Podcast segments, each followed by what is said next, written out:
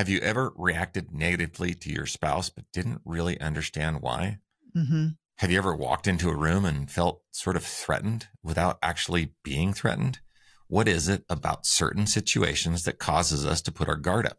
Well, actually, it's a hardwired primal instinct that's built into our nervous system when we feel unsafe or even threatened. But sometimes this system gets hijacked and causes damage to our most important relationships.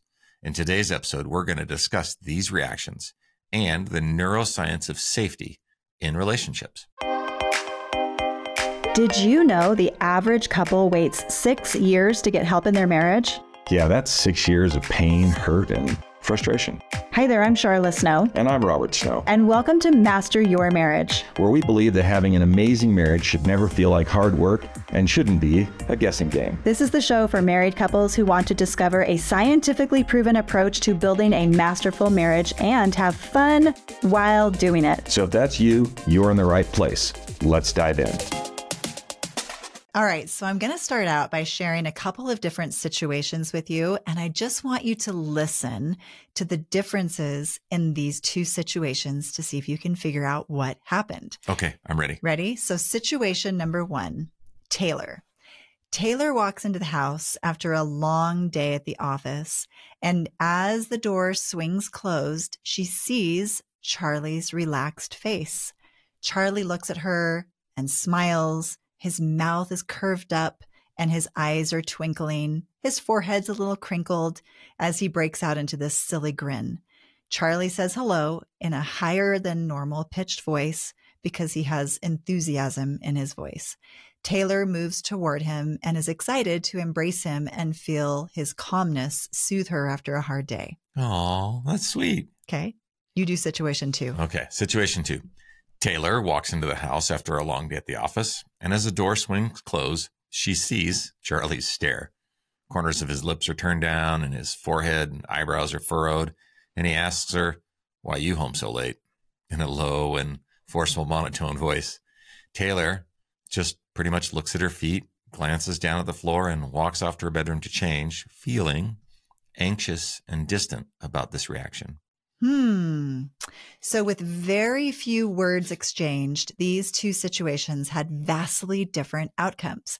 In the first situation, it created connection Yay. and intimacy, Yep. a hug, whereas the second situation resulted in anxiety and disconnection.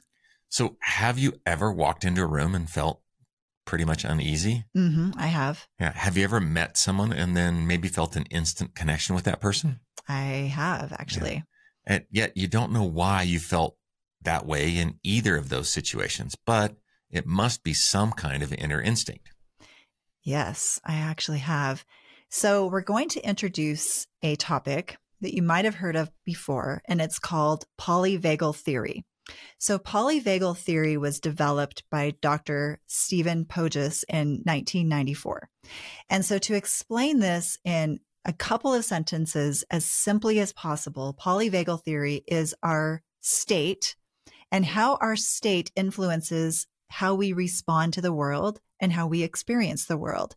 So when our body is in a state of calmness, we see the world much more optimistic, engaging, benevolent. But when our body is in a state of threat, like anxiety or stress, then the world becomes a much more intense and dangerous place. So to simplify it even more, polyvagal theory is really about how you feel and whether or not you feel safe enough. Okay. Right. And, you know, if we do feel safe, then the world is a great place to be in. Whereas if your body is in a state of threat, the world's going to feel like a pretty dangerous place. And, and that's the same thing because a lot of people, um, especially in today's times, you know, Mhm. post COVID, there's always this fear of, of, you know, being sick and, and, and Mhm. even where, what's the world be? judged or Yeah. attacked or yeah and how and what kind of world we're leaving for our kids and all that and and that sort of plays into this this this overriding feel feeling of threatened and and not being safe right good point. Yeah.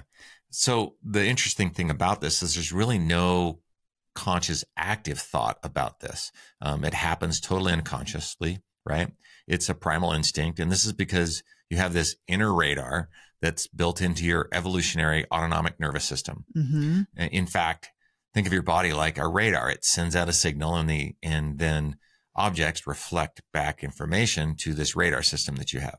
Exactly. So let's put that into a situation. Let's say, for example, you walk into a room and you feel immediately anxious. Been there, done that. Don't really know why. Just Yeah. something feels off. Your nervous system radar received some kind of information back that you were not safe. Before you even had the thought, though, that you weren't safe, before you had the thought that something was just off, your body had already started to automatically respond.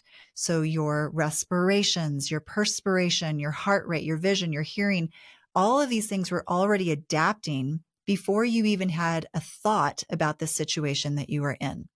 Yeah, and that's and we've talked about the autonomic nervous system before and about how it can react. Um, and even in danger situations, your autonomic nervous system really starts respiration and pupil dilation um, even before you can react consciously, right? And Exactly. and so these are things that happen in the background. Um, and so our nervous system does this. It doesn't really have a language; it just reacts, and it really reacts quickly Mhm. right? And as I mentioned, it's way ahead of our conscious thought. And then later comes this conscious thought that we simply try to translate into explaining why we feel the way we feel or why we had these thoughts. So Mhm. way before we can consciously interpret interpret the situation, we have this thing called neuroception. And this is sort of like the radar that we talked about that, right? Neuroception is defined as our unconscious constant processing of our environment for cues and we're looking for either safety or danger. Yeah, exactly. So this instinct is something that we're all born with. It's evolutionary. We're born with this inner radar system that's constantly checking for cues of either safety or danger in our environment. And then it's signaling back to the body, oh, hey, wait a minute, there's danger here. Or it's signaling back, you know what? We're okay. And that's We're the good. hard part, right? Like how do we how do we know which is which? Well, let's get into it. Okay. So, in the context of relationships, why is safety important, right? So, it's probably pretty obvious, but perceived safety is the bedrock upon which healthy relationships are built. Like, we go into these relationships because we want to feel safe, right? Mhm. And without a sense of safety and security in our relationships, they just because they become compromised because our partners will be consumed by defending or reacting to sort of these perceived threats and attacks that we have, right? And we can't have then openness and trust because we don't feel safe. So without safety, there can't be any intimacy. And no intimacy, no intimacy, there's no closeness. Yep. Um, and there can't be any conversations where we can dig deep and learn about each other because we're not going to feel safe about opening up. And then we can't be curious and then we can't be creative or expressive or even really feel connected. Mm. And here's the interesting thing. Safety is not just the absence of threats because i talk about this with clients all the time and maybe one party party doesn't feel safe and the other party doesn't understand like i'm not violent. There's no threats here. Why don't you feel safe? So it's not just the absence of threats but more of a sense right? It's more of like this gut instinct it's a visceral sense that i am safe here with you right now in this place. And this is why it's critical that partners work together to create a sense of safety in their relationship. Because when we receive cues of safety, cues of love, cues of trust, then as Robert just explained, our defensive behaviors turn off. So the responsibility really for us being in relationships is to really learn how to keep the autonomic nervous system out of these states of defense. And this is where it really gets complicated because all of this happens under the direction of the automo- autonomic nervous system, right? Which means it's automatic. We don't really have any control over it. And as I talked about before, the autonomic nervous system is the same system that manages breathing, heart rate, and digestion. And you don't have to think about that. You don't consciously make those decisions to make your heart beat. It's just automatic just like neuroception is automatic. This, this radar is just happening all the time, scanning for those cues in your environment and in your, in your conversations with each other for safety and, and or danger. Exactly. And our autonomic nervous system, what's also interesting is that it also carries all the stories from our past. Mm, okay. Right. Yeah. So our autonomic nervous system is wired and it's developed as we are experiencing our lives. Our past experiences from life are going to inform the autonomic nervous system that's, oh, that should be perceived as dangerous or this should be perceived as safe. So that means that if you have a history of trauma, you could be sensing danger when there isn't danger alarm bells may be going off when there isn't something to be alarmed of. And that's called hypervigilance. So alarm bells are ringing because you're in a state of perceived, but not necessarily real threat, right? So sometimes this is an unreliable system. Yeah, yeah, and so if if maybe one of my facial expressions or the tone of my voice is threatening to you, and we're married, um, then all of a sudden you go into sort of this hunker down threat response. And right. then you'll experience those massive physiological responses in your own body without understanding or even realizing why you're sort of reacting that way, the way that you are. And then after the physiological response, then our smart brain wants to interpret and make sense of what happened. Like, oh, well, it, that must be because I was unsafe or that must be because this person's threatening me. So it, it comes up with this narrative to answer why our body's experiencing the reaction it is. Sometimes that narrative has absolutely nothing to do with reality. And we we see that. We see that in our clients and sometimes we even see that in ourselves. absolutely. Yeah. We've seen I that. I can tell you're mad at me. Like I'm not mad at you. Why how can right. you tell that? Right? right. And like you're saying, this is where the relationship gets into a pretty tenuous position because let's say in that example you just gave of maybe a tone of voice that you had. Maybe I did interpret, even though it wasn't intended that way, maybe I did interpret Robert's tone of voice as threatening. And therefore, I'm triggered into a defensive stance. So from that defensive stance, maybe I accuse him, I blame him, I criticize him, or I say something nasty. And now think of it. He didn't intend it that way. I went into defensive mode. Now what's happening in his nervous system based on my reaction? What's happening to him? Well, now his nervous system is detecting a threat. So mine detected a threat. I reacted. Now his is detecting a threat. My reaction triggered this now physio- physiological response in him. And now we're in this vicious cycle. And that's never going to get any better, right? So when we're in this cycle, the real issue is how do we get out of this cycle? Mm-hmm. And according to the polyvagal theory, the way to, the way to get out of the cycle is by detecting cues of love and safety from your environment. So if I were to say, you did this, you caused this, and you should know better, this is all your fault. Well, that isn't going to send signals of love and safety. Nope, that's not going to yeah, work. That, that's probably not going to work. I think we already know that's not going to be the one, the winning one right there, right? Right. So this is where we have to learn how to be a safe presence in each other's lives. Oh, I like that. And this is like, this is like life work. Okay. How can I be, how can Robert, how can he change his words, his body language, his tonality to be a safe presence in my life? And conversely, how can I shift my words, my body language, my tonality to be a safe presence in his life? Because if we don't make some kind of shift, and we continue to stay in that defensive stance, then we remain a perceived threat to each other. And as long as we remain a threat to each other, then our whole prefrontal cortex is not going to be functioning at 100%. Yeah. I, and I think we, at some level, I think all of us in a relationship, in a committed relationship, we sort of know the types of things that we should do. We should know when we should dial it down or when we should change that, or we should know that we, you know, sorry, I'm coming in a little hot. But again, this is a continual process. This yeah. is the work, right? The work is ongoing. It's about learning about each other and learning what cues of what cues can signal love and safety to each other and and what cues can, you know, signal danger and threat right. and simultaneously learning about our own responses, which you know, learning about your own response tr- requires a tremendous amount of self-awareness and and when we feel our own body react, then what we need to do is just just stop. Um, I think Sharla likes to use this quote a lot, quote, this quote quite a lot, and it's, um, you know, the space between stimulus and response. Stimulus and response, right? That's where everything changes. So just stop. And before your smart brain tries to come up with some sort of an answer like, oh, well, this means that, just stop for a moment and appreciate that your body's reacted to something. Try and figure out what that is. So take a moment, take a pause, because once you react, if you react poorly, you could be further triggering the other person and into this vicious cycle. But if you take that moment, that moment, that space between stimulus and response, you can break the cycle. Yeah.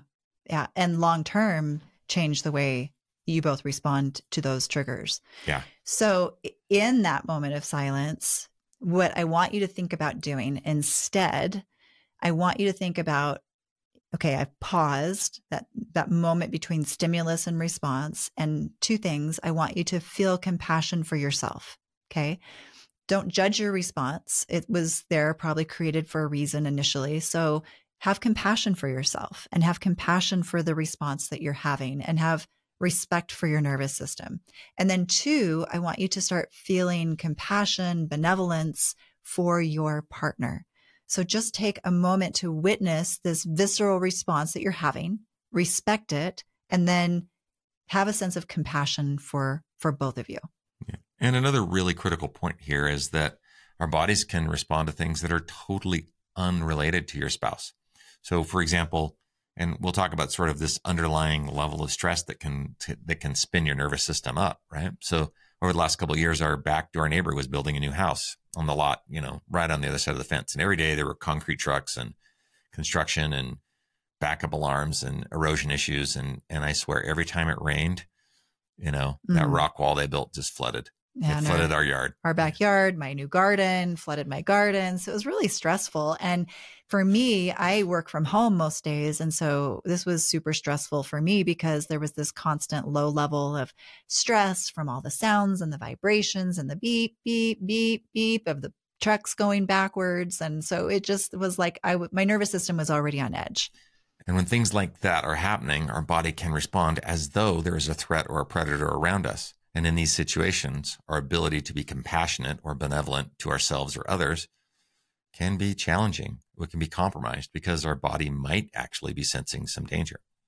Right. So imagine now in that situation where, you know, our neighbor has all this noise and vibrations that are happening. And I'm already having this like low level of stress. I'm doing my best to tolerate it. I'm doing my best to self regulate. But then Robert comes home and he has this facial expression. It's the only facial expression I have. right. And maybe because I'm already on edge, I really sense that facial expression like he's mad at me or something's wrong. And I sense this as threatening. That could be enough right there, just that facial expression to create a whole blow up between us. And again, in that moment, coming back to this is the work, right? This is the continual work that we have in our relationship of learning, of striving to be better with one another. Maybe I can pause, right? That stimulus response, catch my reaction, stop, and first of all, have compassion for myself because I've been tolerating and doing my best all day long, but also have compassion for him. You know, maybe he didn't intend it to be that way. Maybe I can assume the best in him. And maybe I could say something like, you know, could we start again? Because I overreacted. I was already on edge and I, I saw your face, I misread it, and my body just reacted to your facial expression. And I'm sorry. Can we try again? That's, and those are some of the best ways to handle that. If we could just, I mean, we're going to talk about some some ideas, but if you can just, you know, rewind early on when you realize that that it came off a little sharp instead of instead of digging in. Mm. Like if you can just rewind and say, like, let, let me just start over. Like that last 30 seconds was mm-hmm. was bad. Let me start over. And repair. As as the one who was maybe hurt by that, give a little grace and and try to start that over. Yeah. Know? Repair early, repair often. Yeah. The amazing thing about this polyvagal theory is that it teaches us that we aren't so great at recognizing these cues of safety and threat, but we are really good at figuring out what our bodily response is to those cues. So if your body responds negatively when you're in the prox- proximity to someone else, yeah. we have a choice. Um, we're probably going to want to come up with a story that justifies our reaction because we don't want to be wrong. And we'll probably want to blame our partner. But if we can pause look for that space between stimulus and response. We can we can look for and seek greater understanding. So what's the solution when this happens? What's the solution? The solution is safety. Safety is the treatment. Safety is the greatest love language of all. Safety gives us physical health. It gives us mental health. And you know really, if we want the world to be a better place, we need to help people feel safer. And if we want our relationship to be better, we need to help partners to feel safer. Yeah. And and we do that through our way of being. Your way of being impacts those around you. It impacts your spouse. It impacts your children. I have a question. How do they feel, your family? How does your family feel when they're alone in a room with you? Is their neuroception communicating to them that they're in a safe space? Mm. And it's really all about that. It's all about your way of being. It, it really is less about what you say. What matters is how you make people feel. And you yeah. can't, you can't make someone feel safe by your words alone. You can have all the greatest words to say, but it's, it's about how they feel when they're with you. It's about what their body feels, not what the mind is thinking. Yeah. And the problem with the world that we live in is that we think way too much. Mm-hmm. We think that safely is simply created by let me just remove this threat. That's how we operate. And then we'll just remove the threat. And that's why we have guns and armies. And certainly removing the threat is important, but it isn't sufficient because armies alone don't signal safety. No, they don't. Yeah, we need to have the cues in our environment of safety to make us feel safe. Right. Now, changing the subject just a wee bit here, I want to talk about how this doesn't just apply to our marriages or our emotionally committed relationships, but it really also relates to our children. So, for those of you who have kids, especially young kids at home, I want you to apply this whole polyvagal theory to your children as well, because they also need to feel safe. A lot of people think that children you know, oh, if we if we have them too safe, then they're going to be coddled or enabled. They're not going to be motivated. They're not going to do their schoolwork. Maybe they need a little bit of healthy fear to keep them motivated. But honestly, polyvagal theory teaches that that's just not true. And you can kind of look at our school system to see that that's not true because when children don't feel safe, they don't learn. So you end up seeing children that don't want to go to school. They start to have illnesses. They start to have gut problems because their body is going into shutdown mode. They're struggling to learn. They're getting diagnosed with learning disabilities. So without these signals of safety, just like us as adults, children cannot thrive either. Right? In our yeah, and in our society, what do we usually do when a child is sort of struggling at school? Um, do we yell at the child, or sometimes we'll threaten to reprimand them and ground them, take away you know privileges? We usually put much more pressure on the child, none of which signals this sense of safety in their world. Right. So our education model misses something very important, which is the physiological state of the child. From a place of safety, just like children, we all thrive. We can learn, create, innovate, connect, communicate, be curious. In fact, with curiosity, that's actually one of the primary indicators that we're in a ventral vagal state, which is the state of safety, is that we're actually able to be curious rather than defensive with one another. So if it's all about safety, what are some tips that we can share with you today to help you create this safe bond, to feel safe with your partner and, you know, extend that to anyone that you love, even your children. So we have a few tips. Oh, we have four tips. I love, I love tips. Right? Okay. Here's my favorite one. Well, maybe they're all my favorites. First tip, play. So create more interactive play with your spouse. Couples need to learn to play more. And so what is playful behavior? It's it's movement, it's facial expressions, it's the tonality of our voice. And if you look back at the history of your relationship, how did your relationship start? What did you do when you met? It probably was a lot more playful. It was a lot more fun and it was silly. Mm-hmm. Um, couples need to learn to play. I mean, look at your animals, dogs and your cats, like they play all the time. And this goes for kids. Children need more play. And as adults, we need more play. And play, interestingly enough, gives us a sense of safety. Okay, so that's tip number one. Tip number two is to think about communication a little bit differently. So, with communication, we've talked about this before, only 7% of our communication is the words that we use. The other 93% of our communication comes from our body language and our tonality. So, we can signal, and we are signaling safety or danger through our face, through our body language, and through our intonation of our voice. So think about how you can change your voice when you speak to each other. How would you speak to a little child? How do you change your voice when you're playing with children? Think about that. Changing our voice can signal safety to the nervous system. It can be reminiscent of our mother's voice. It's usually a little higher pitched, more melodic. Even with men, men have a range to their voice, right? You have really low tones, you have higher tones. And so you can even access as a man higher pitch within your own range. Just think, for example, of how a man might speak to their dog when they call their dog. They use that higher frequency, right? Not a low frequency monotone voice. They go up to the higher pitch. So if we want to be playful and we want to signal safety, we need to also use our body language, our facial expressions, and the intonation of our voice. All right. Number three, pause. Just take that space, the space between stimulus and response. And when we do get triggered ourselves, we need to stop and take that moment. And then give some compassion to yourself for your reaction and give compassion to our partner as well. And be careful of the narrative that we create. We try to add meaning to things that where we don't need to.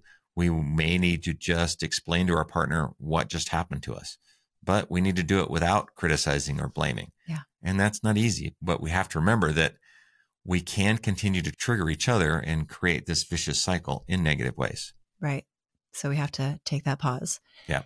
You know, I was thinking about this because sometimes we hear people say, well, mm, you know, that's your trigger. That's your problem. So people can kind of get rather cold and uncaring towards their partner's reactions and say things like, you know, that's a you thing. That's your trigger. That's your responsibility. But here's the thing there's work and there's learning for both of us in these situations. And we both have a nervous system that reacts. We both do this. It's not like one person is innocent of this, right? And so there's work and learning for both of us. And and we have to remember that it is a cycle that can impact both of us. So why would I not want to end that cycle? Why would I want to continue hurting or re-traumatizing the person that I love? Yeah, I mean, we as you should be, I'm I'm well aware of the things that trigger you as well, and I think mm-hmm. that I think that out of respect for your partner, if you've learned those things that you know that will trigger them or can trigger them, I think you you owe it to your relationship to you know to have some compassion for why they act that way and and dig in and understand why this why whatever that is facial expression tone of voice thing you say thing that you do I think you have to figure, you know, you got to dig in and figure out why that is so important to them and, and what it is that bothers them and do avoid your best, it. Yeah. Do your best to avoid it. I think that's yeah. the thing that you would, that would be the most respectful, right? The interesting thing as we talk about this, this is just an automatic reflex, right? And the point, um, when somebody gets triggered, usually it's just automatic. And the point isn't to judge or get angry at the reflex. The point is to acknowledge that that reflex exists for you, for both of you, and then respect it. And as you do, you'll find that now you can begin to downregulate that reflex because the body didn't feel safe, so it was triggered. But as you start to provide more cues of love and safety, then your reactions will become more tempered. Yeah, that's the cool thing. Yeah, your just... radar starts to sense less danger and then it will attenuate that response. It's kind of, you know, in a way like a muscle. You kind of have to practice it to yeah. to make it work better. This is this is the work you have to do. Yeah. Yeah. The last tip we're actually going to hold off on telling you. No, I need the fourth tip. well, the fourth tip is actually co regulation, but we're out of time almost for today. So, what we're going to do is we're actually going to save this tip as an entirely separate uh, subject and talk about it on our next episode because we really do need an entire episode to talk about co regulation because it's so important. Co regulation is medicine for the nervous system. So make sure you tune in to next week's episode as we delve really deep into the topic of co regulation. So let's just, should I summarize? Yeah. Yeah. Okay. Let's do that. So polyvagal theory is a beautiful way to understand yourself and your partner and learn why you're acting the way that you are. Safety is everyone's love language, and we love love languages over here. Mm-hmm. And we invite you, we invite you to maybe listen to this episode with your significant other, and then have a conversation about this topic. Talk about the ways that the two of you can create more safety in your relationship, and consider the ideas of play, body language, facial expressions, and even tonality. Then discuss ways that you can support each other when you feel triggered, including what a pause looks like and what it sounds like for you. Perfect. So we hope that this episode has helped you to respect and maybe even start to befriend your nervous system a little bit more and to hopefully find new ways to create safety in all of your relationships, not just your most intimate relationships, but maybe with your kids and others as well. Yes. As always, be kind to each other, put each other first. It's the small things done often that create lasting relationships. Until next time. Thank you for listening to Master Your Marriage. If you have a topic you'd like us to cover, then we want to hear from you. Just go to masteryourmarriagepodcast.com and send us your question. Oh, and while you're there, you can also check out our retreats and events and even apply for coaching. And make sure to subscribe to the podcast so you get advance notice of when the next episode drops, plus show notes and many extras. Thanks again for tuning in.